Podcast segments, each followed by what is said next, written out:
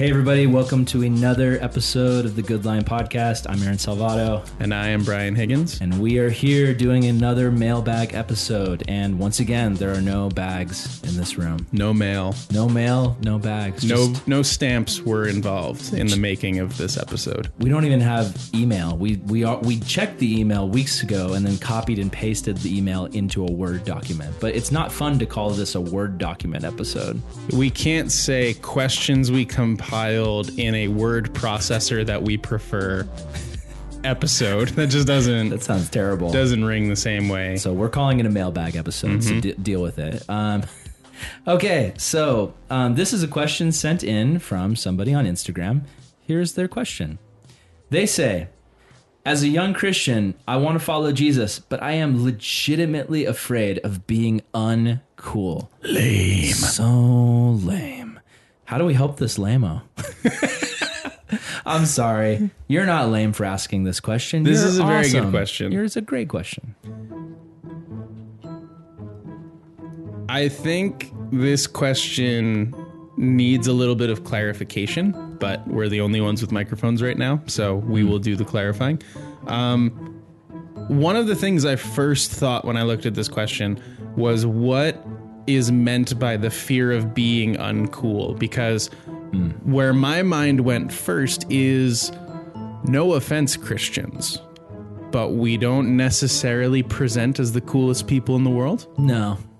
We just kind of don't. We're generally the Christian character in the movie is the one who wants the music to be turned down and the party to end. Right. So I can imagine. Um, will Simpson references still work? Oh Like, yeah, if I- Ned Flanders. That's who I was going Well, with. hi diddly holy there, neighborino. That was the best outcome of me bringing up Ned Flanders. Stupid Flanders. Oh, This is everything I've ever hoped for. Release the hounds. Why is Burns there? I don't uh, know. He's he's cool because he has hounds that he can release. He releases those hounds. No, I totally get what you mean. Uh, Christians don't generally present as cool. And I think the reality too is acknowledging that Christians are weird. Like, can we acknowledge that we are people who follow the teachings of a Jewish carpenter from thousands of years ago, and we believe that God created the world and put two naked people in it, and they ate a piece of fruit that a talking snake told them to eat, and it doomed the world to destruction. Like that, none of that's cool. It's weird. Are you trying to talk people out of Christianity No, right now? No, I'm just saying it's bizarre. Like It if, is. if I You're was not not, a, if I was not a Christian and someone was like, "Let me tell you the tale of the two nudists in the garden and the talking snake." so it it makes me think about um so like when when a person like Bill Maher or Ricky Gervais, Yeah. like two comedians who are pretty well known about the fact that they do not believe in institutionalized religion and find it skeptical. they're very skeptical. They find it generally a ridiculous proposition. Most of what they bring up, I can at least acknowledge as if you don't look at this through eyes of faith, you're not entirely wrong. This is strange. Right. There are a lot of interesting things that need to be considered when it comes to really believing the full proposition of Christianity. Right.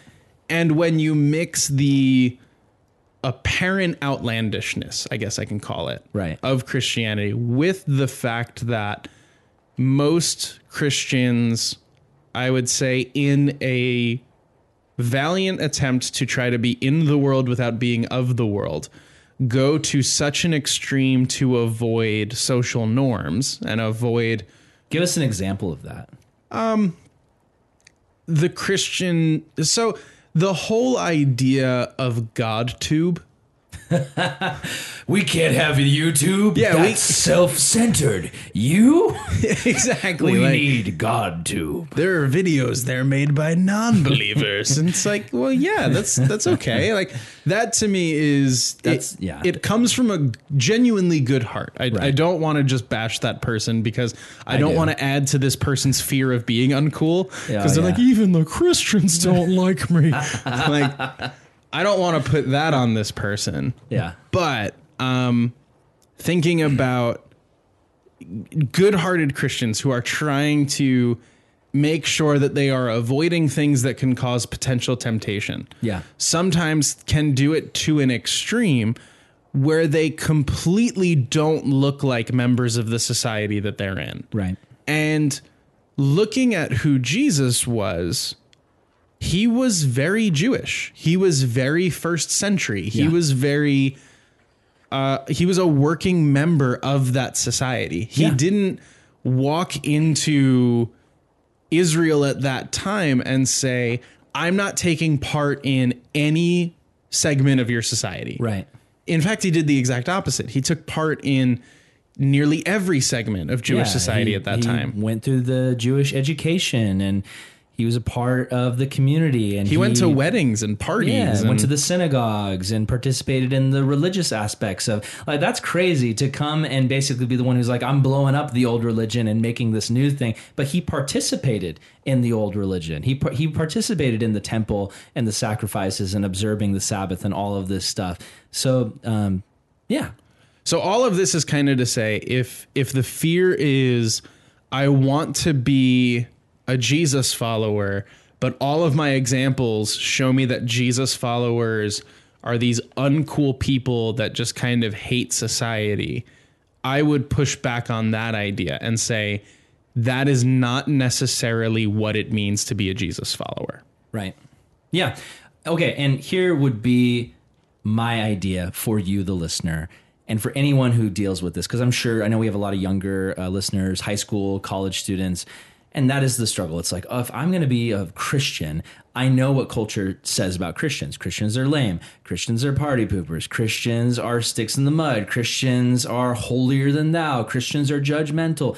That's the common perception of Christians. So, my challenge to you is first, acknowledge how weird Christianity is, like I said. And we're thinking about actually doing a little podcast mini series called Christianity is Weird, where we talk about the actual weirdness behind Just it. Just acknowledging some of these things Yeah. so that we can own them and Right. like if, move if- past them to a degree. like my first idea for an episode of that would be um, baptism as seen through the eyes of someone who knows nothing about Christianity. It's like, wait, you go into your church room and your pastor dunks you underwater? Like, what even? That That's a weird version of a pool party. yeah, it's very strange. So anyway, so you can look at it from this perspective, and if if your idea of Christianity is I'm going to carry around my Bible and just go around and tell everyone, "Hey, what you're doing is wrong. You're sinning. You're you're doing something bad. You should believe in God or he's going to send you to hell." If that's your idea of what Christianity is, then yeah, that actually is uncool. I would agree.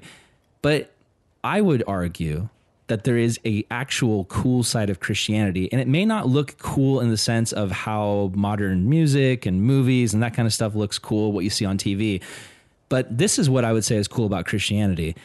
When Christianity is done right it is about loving people unconditionally. It is about standing up for justice. It is about fighting for the oppressed. It is about rescuing people from destruction. It's about building a bridge between God and man. Actually, I'm going to take that back, scratch that. Jesus built that bridge with the cross. It's about leading people to that bridge, helping them to find a relationship with God who loves them. Some of the coolest people I know who are, are, are Christians, like people who laid down their life to go as missionaries and and fight for what's right and stand up for the truth and love people even the people who are their enemies even people who tried to kill them i think that's very cool i think that's very noble i think that's very awesome and um and I think even uh, you know we- we've seen with high profile people lately in the news like Justin Bieber and and Kanye, it's actually uh, possible to be a Christian and be cool in the sense of even the culture's eyes. So you don't have to listen to this and think that if I'm a Christian, I'm going to be uncool. It's kind of your choice. What kind of Christian do you want to be? Do you want to be one who just you know, is a Bible thumper and just goes around telling everyone, like, well, this verse says you're wrong. Like, nobody thinks that's cool. I don't even think Jesus thinks that's cool. But if you're going around and you're trying to introduce people into the reality that God loves them, there's hope, there's a future, the kingdom of heaven is real, Jesus is king, all this stuff. I think that, yeah, I mean, some people might judge you, some people might reject you, but the people who hear your message and the people who are impacted by it and their lives are changed by it, they're going to think you're awesome because Jesus is awesome.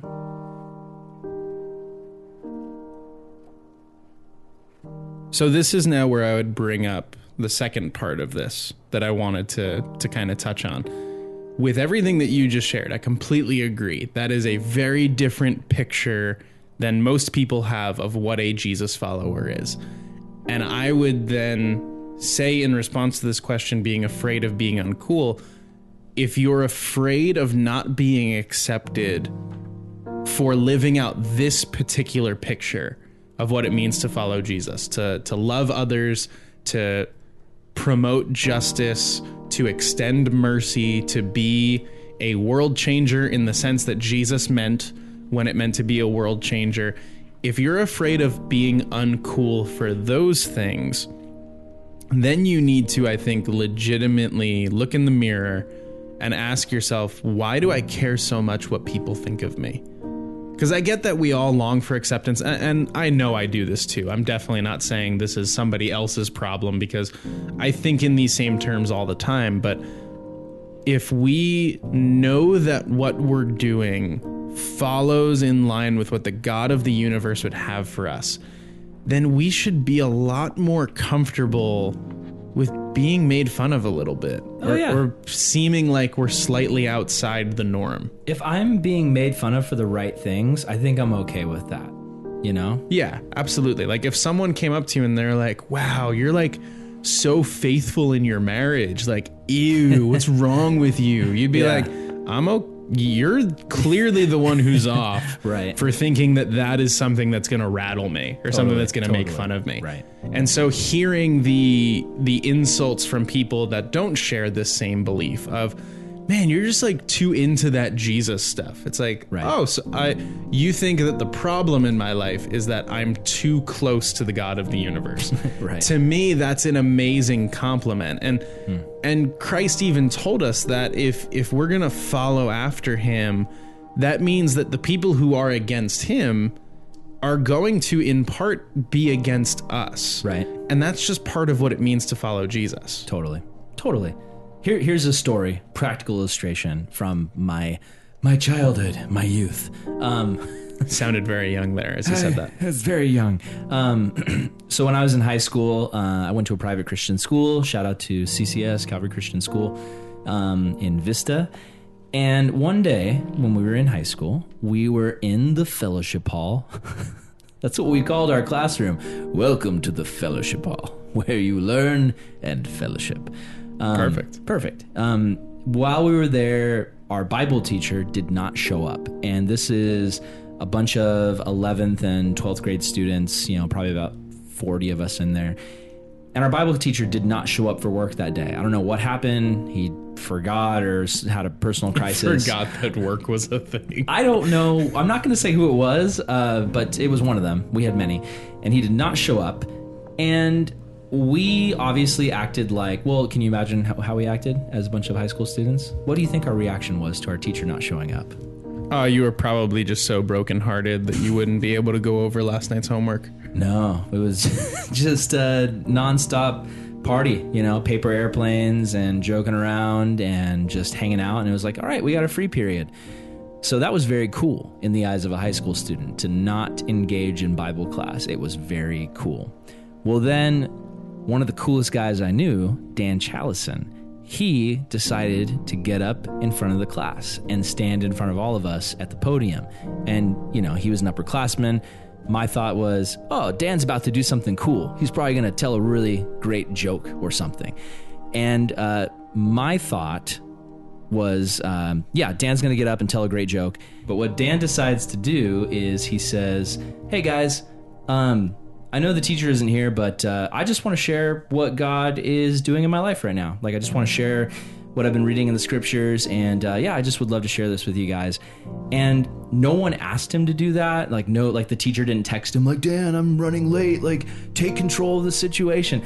Dan just got up. And this is an environment you have to understand a private Christian school where did you go to a private Christian school or were you a public school guy? Public school. So in a private Christian school, this is pretty universal across the board from what I've heard from private school kids and private Christian school kids.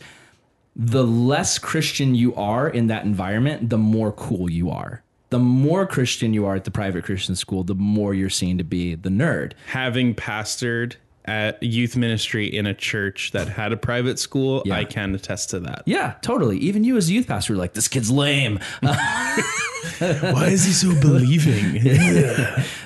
Anyway, um, but yeah, so Dan gets up and he shares from his devotions, and it was crazy because the effect it had on all of us was we didn't make fun of him. We were like, "This is awesome," and so all of a sudden, Dan gets done sharing. And now you have a bunch of young people getting up and one after another getting up and following his example and, and sharing what God was showing them. And that was for us as students an incredible moment because we were like, no teacher made us do this. No adult was forcing us to do this. We're not getting graded on this. We're just Christians at this point. We're just young Christ followers. And it was like this revolutionary thing that happened in our school um, that lasted for like a week. But for a week, it was awesome. And uh, I just say all that to say that it is possible to be cool as a Christian. If your heart is in the right place and you're standing up for Jesus, people are going to take notice of that. And not everyone's going to think it's cool, but some will. And the ones that do, it's going to make a major impact on their life. so, can I ask you a quick question about that? Yeah. You did you take part in what was going on there? Um, I think I, I I actually don't remember if I got up and Or at least like were you invested? I was very invested. you were yeah. really excited about what was going on. Yeah, and, but before I was very invested in goofing off. Like I wasn't Mm-hmm. sitting there, you know. I mean, I was a pastor's son, but I was definitely not like uh, the kind of pastor's son that was like, "I'm going to tell dad like this is stupid. We're goofing off. We should be studying Leviticus." Like I was partying just like everybody else in that Yeah. moment. Um, but when Dan got up and stood up for the Lord in that context, I was all in. I was like, "This is awesome. I love this. I want more of this. I want to see more of this." And to me, that's what's so interesting in that story because so many people probably want to do what Dan did, Hmm. but they feel like I'm the only one in this room Yeah. who would care about this. And that just might not be true. Yeah. Sometimes people are just waiting for someone else to stand up for the Lord, and it inspires a, a fire, you know, mm-hmm. in people's hearts. So So go be Dan. go be Dan. Hey, thanks once again for listening to another episode of the Good Lion Podcast. We hope this episode encouraged you. We hope it enriched you. We hope it made you think. The Good Lion Podcast is a production of Calvary Global Network, or CGN. Our heart is to produce Christ centered content that helps the body of Christ everywhere follow Jesus more deeply. If you like what you heard, leave us a review on iTunes. It seriously helps so much. And yeah, we'll catch you next time.